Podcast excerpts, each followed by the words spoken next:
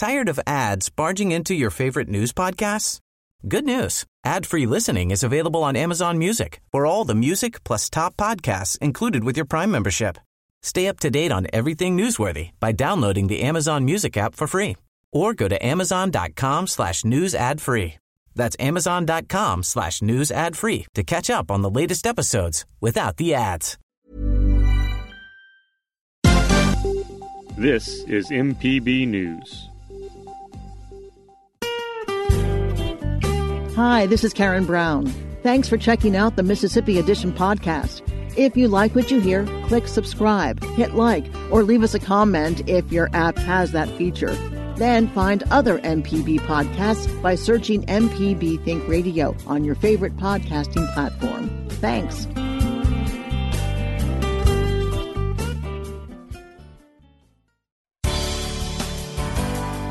Good morning. It's 8:30 on Friday, August 14th. I'm Karen Brown and this is Mississippi Edition on MPB Think Radio.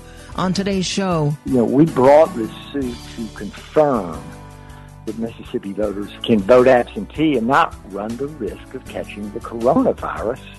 The Mississippi Center for Justice files suit against the Secretary of State's office over the issue of absentee voting ahead of the November general election. Then, a movement to unite communities of poverty across the country turns its efforts to key Senate races in the South. Plus, the coronavirus pandemic is changing how the 2020 Mississippi Book Festival looks. We talked to the festival's literary director about how book lovers can access this year's content. This is Mississippi Edition on MPB Think Radio. A new lawsuit seeks to ensure Mississippians who are concerned about voting in person because of the coronavirus pandemic can do so by absentee ballot in November. The Mississippi Center for Justice and the American Civil Liberties Union argue in the suit that the state's absentee ballot law is confusing, citing language added by the legislature during the pandemic. They're asking a judge to clarify that all voters who follow public health guidance to avoid contracting COVID-19 may vote by absentee ballot in the fall elections. Rob McDuff is a lawyer with the Mississippi Center for Justice. He shares more about the lawsuit with our Ashley Norwood. There are a list of um, provisions under Mississippi law that describe certain groups of people that can vote absentee. Uh, it includes people who are over 65. It includes people who are going to be out of the county on election day. Um, and it, it, it includes people with a temporary or permanent disability that will create health problems for them if they go to the polls, um, and a number of other a number of other categories as well. But it's basically the, these categories are specifically set forth in the law. Gotcha. And so, so then, what's your concern with uh, the provisions during the COVID nineteen pandemic? Well, well, we you know we brought this suit to confirm that Mississippi voters who are following public health guidance to avoid unnecessary public gatherings during the pandemic can vote absentee and not run the risk of catching the coronavirus on election day at crowded polling places. Uh, this summer, the legislature amended the absentee ballot law and said you can vote absentee by checking the box for temporary disability if you are under a quote physician imposed quarantine end quote as a result of the coronavirus. Um, however, that is a that is a very ambiguous phrase, and they didn't bother to define it in the law. However, uh, one of the sponsors of the bill stated on the floor of the House of Representatives that the phrase, quote, physician imposed quarantine, end quote, does not require a direct communication from your doctor, but instead includes public health guidance from offices like the Mississippi Department of Health and the U.S. Center for Disease Control, Centers for Disease Control, whose directors are physicians. He also said that this decision belongs to the voter, and it is up to the voter to decide whether to request an absentee ballot in order to follow public health guidance and avoid unnecessary public gatherings on election day. Now, unfortunately, most voters don't know about these statements made on the House floor, so we are asking a judge to confirm this and issue a court order making it clear that people do not have to ignore public health guidance in order to vote and instead can vote absentee if they are concerned about contact contracting the coronavirus at the polling places on election day. Do you fear that it, it could boil down to um, voters having to choose between casting a ballot and risking their own health? That, that's our that's our real concern. Voters should not have to uh, risk their own health in order to exercise the right to vote. Voters should not have to ignore the public health guidance from the Mississippi Department of Health in order to exercise their right to vote. So, and, and we believe that the statute passed this summer, as clarified on the floor of the House of Representatives, does permit voters to vote absentee if they are concerned about contracting coronavirus by going to the polls on election day. And then, as far as, um, you know, so having a judge to confirm that, and then I guess on the local level as well, circuit clerks, aren't they the ones who actually, um, case by case, accept or deny someone um, who may be wanting to vote by absentee? I think the, the circuit clerks need guidance about what this law means uh, just as much as the voters need guidance. But um, as the sponsor of the bill made clear on the floor of the House of Representatives, it is up to the voter to decide whether to claim a temporary disability uh, in order to vote absentee. It's not up to the circuit clerk to second guess voters. I mean, just as a circuit clerk can't second guess you if you say, I'm going to be out of the county on election day, and I'm therefore entitled to an absentee ballot. Uh, the circuit clerk can't second guess a voter who says, uh, I have a temporary disability under the law and I'm entitled to vote absentee. So what's really important is that voters be assured that they do not have to risk their health in order to vote absentee and that they do not have to ignore public health guidance in order to vote. Rob McDuff is a lawyer with the Mississippi Center for Justice. The lawsuit was filed Tuesday in Hinds County Chancery Court on behalf of seven voters. Some of them have pre-existing health conditions and they're afraid they'll contract the virus by voting in person. County circuit clerks manage absentee ballot requests in the state. Connie Ladner is the circuit clerk in Harrison County. She says the provision gives partial eligibility to residents with concerns over voting in person. I would say that it partially it does. With the and when I say that I mean you've probably seen the wording. It says that you that the voter is um, in a physician imposed quarantine due to the due to COVID-19 right in 2020 so but it also says you have a temporary or permanent physical disability. So that's sort of where when someone calls and says I want to request an absentee ballot we have to ask the reason and then sort of go from there to determine if they're eligible to vote absentee. So, so someone calls mm-hmm. and they say they want to vote absentee, and we say, what is the reason, of course, because we have to have a reason to mail out a ballot. Um, and they give, they say, you know, I have a temporary disability. Um, then we enter them for a temporary disability. They may have an underlying condition. We just have to ask them questions to, to make sure that we get them in the right category. And you say partially. Do you say that because if someone doesn't uh, have a disability or is quarantined, but if they just, if they're afraid because they may, you know, fit in that population, um, making them more vulnerable, um, if they were to say that they're just, you know, af- afraid of voting in person, is that something you would accept? Well, I think we would have to really have a conversation with them when they call to make sure that we can enter them as temporarily disabled for them to get that ballot. I mean, when they when they fill out the form, if they feel comfortable checking I have a temporary or permanent permanent physical disability, then yes, they're going to mark that form and they're going to get their ballot. We don't want anybody to be turned away from voting. I mean, we want everybody that wants to vote needs to be able to vote. As far as people voting in person absentee, of course, when they come to the courthouse to vote, masks are required when you come into the courthouse. Um, we will be making sure too that the lines, the people in line are socially distanced while they wait in line to vote.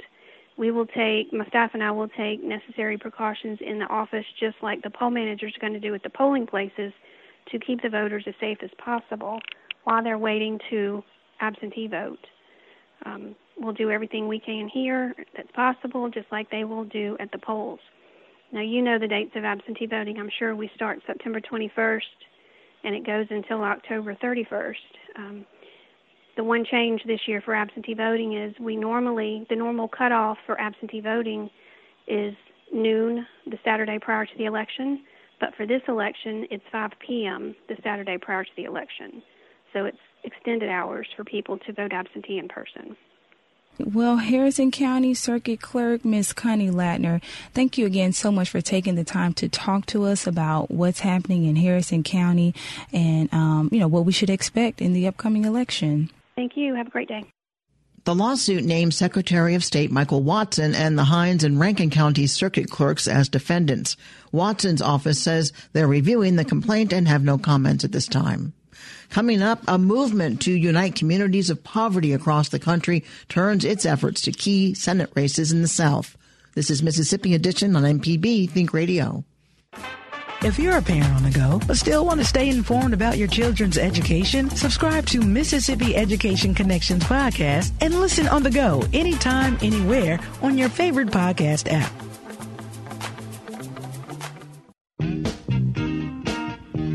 Hey, this is Larry Morrissey with the Mississippi Arts Commission. I'm one of the hosts of the Mississippi Arts Hour, the arts interview show on Think Radio. We talk with visual artists, musicians, writers, as well as people who help bring the arts to their communities. We hear about how each artist learned their craft and get some insight into their creative process.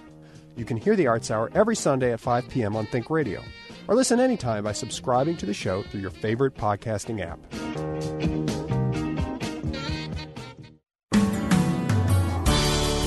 This is Mississippi Edition on MPB Think Radio. I'm Karen Brown. A campaign inspired by the Reverend Martin Luther King Jr.'s uh, last organiz- last organizing effort says new data suggests low income voters in key states could swing some U.S. Senate races, including the 2020 contest between Republican incumbent Cindy Hyde Smith and challenger Mike Espy. The Poor People's Campaign, a coalition of activists and union and religious leaders, says it's using the data from a study by the Columbia School of Social Work to pressure candidates to focus on the systemic issue of poverty in places like like the South. The Reverend Dr. William Barber II is a co-founder of the Poor People's Campaign. The pandemic has exposed the pandemonic of racism and economic equality. And in the midst of this painful moment, people are starting to realize the power that they have. They come together. Do not write off the South. If you're serious about this, you better invest in the South and in these candidates, just like you're investing in other states.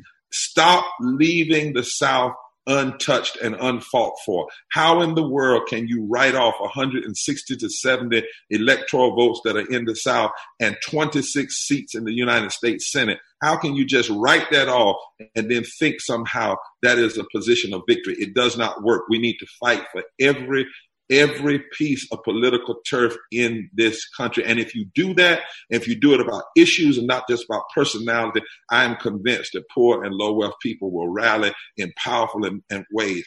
And I'm also convinced that many of us are going to rally anyway because we're tired of being ignored. Poor and low wealth people are tired of being ignored and pushed to the margin. And so they are going to show their power at this, at the ballot box in November and beyond. That's what our campaign is committed to uh, um, from here until we no longer exist in this earth. The Reverend Dr. Liz Theoharis is also a co-founder of the group. She says the current political system often overlooks the issues underserved communities face on a daily basis. Because this political system has really disenfranchised voters, you know, through voter suppression and, and through, you know, higher problems around transportation and childcare and living wage jobs, um, but also because uh, um, you know, we do not hear the agenda items that poor and low income voters need to be hearing in our political system today. We, from the beginning of this Poor People's Campaign, have raised that in national debates, in state debates around um, elections, we do not hear uh, the issues of poverty, of voter suppression, of living wages, of healthcare. Um, uh, you know, the, the primary issues that, that impact actually the majority of people in this country, but starting with the poor and low income. Um, you know, we can have 30 televised debates uh, uh, that are happening and not one of them take up even for 15, 20 minutes, let alone an hour of a debate on these issues. Um, and and what we've we've said, as as Reverend Barber said at, the beginning, we we see politicians running from these issues. Um, but what we're doing is putting together an agenda, an agenda that speaks about universal health care, that speaks about living wages, about decent education, about strong safety net programs, uh, uh, that connects to saving the earth, to saving our economy, um, and and says, you know, this is all possible the group is using the study by Columbia Assistant Professor Robert Paul Hartley to encourage poor and low income people in 13 states to register to vote. One of the biggest things we're doing to fight back against the attempt to, to, to be suppressed is informing people how much power we have. And it's amazing how the more people see this data and see how much power poor and low income people have and see that it's not that, that you have to win everybody. It's not you have to have 100% more and more poor people and low income people are saying, we're going to do what we always had to do.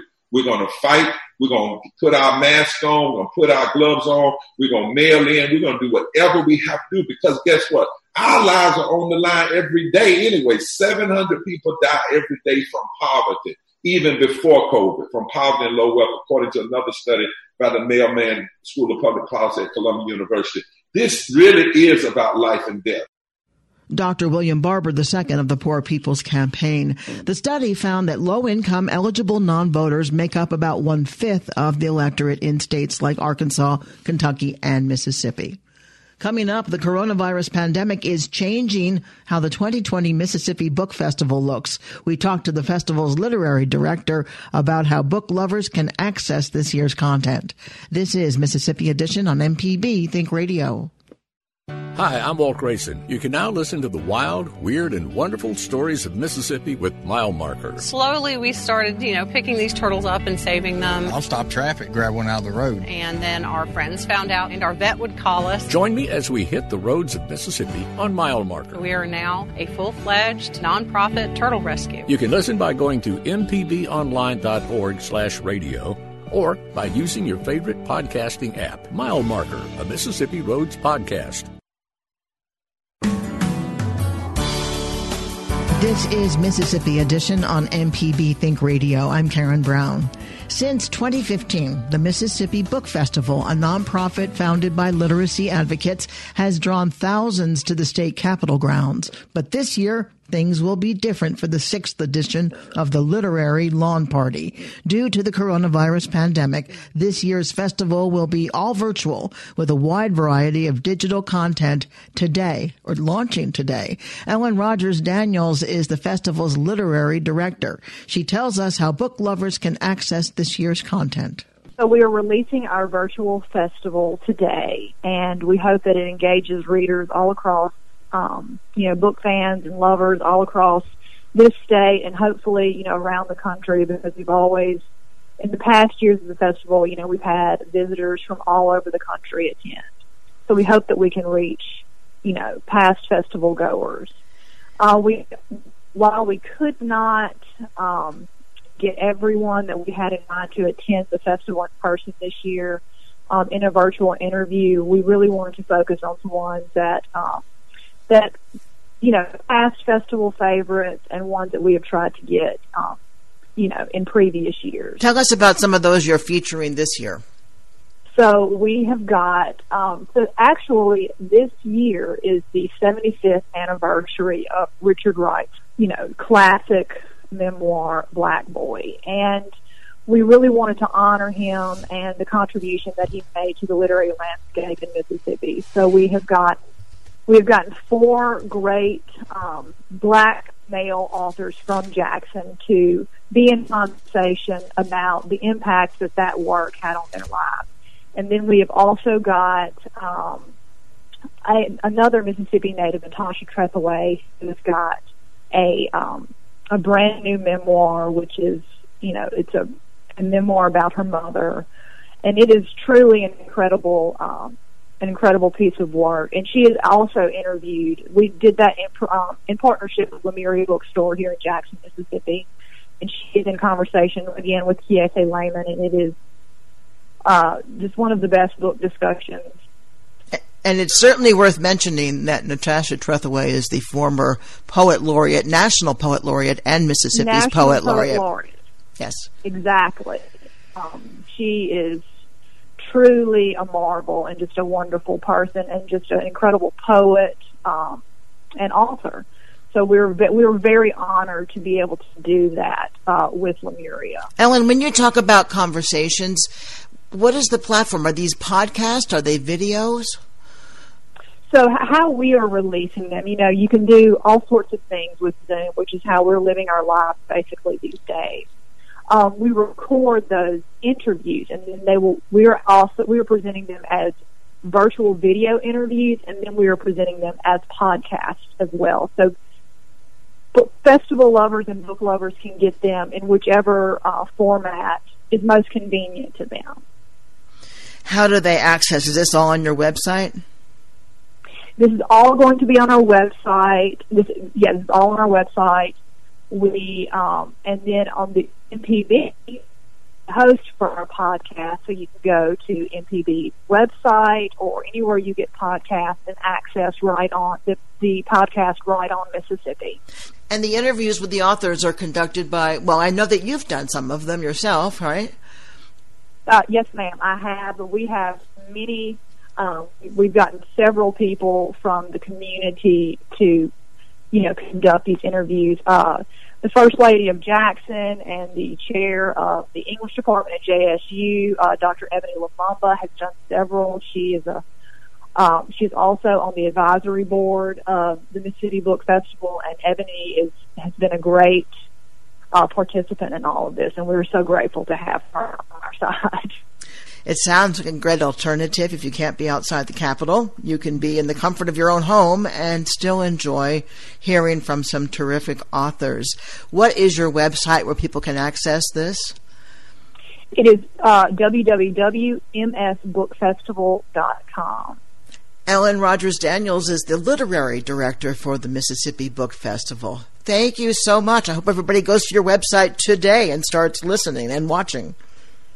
Thank you so much for doing this with me, and I have to thank my coworkers while we're here. Um, Holly Lane, the executive director, uh, we couldn't do this without her, and Tanja Murphy, the community engagement coordinator. Uh, Tanja is incredible with students and getting, you know, all the students around the metro area involved. We're really, really grateful to have her on our team.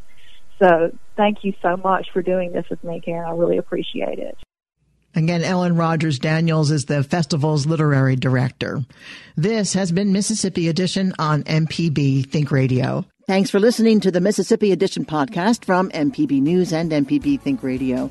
Don't forget to subscribe if you haven't already, and if your app lets you, leave a comment or review. We really do appreciate it. Remember, you can always get in touch with MPB News on Facebook and Twitter, and fresh episodes of the podcast are posted every weekday morning. I'm Karen Brown. Thanks for listening. This is Mississippi Edition from MPB Think Radio.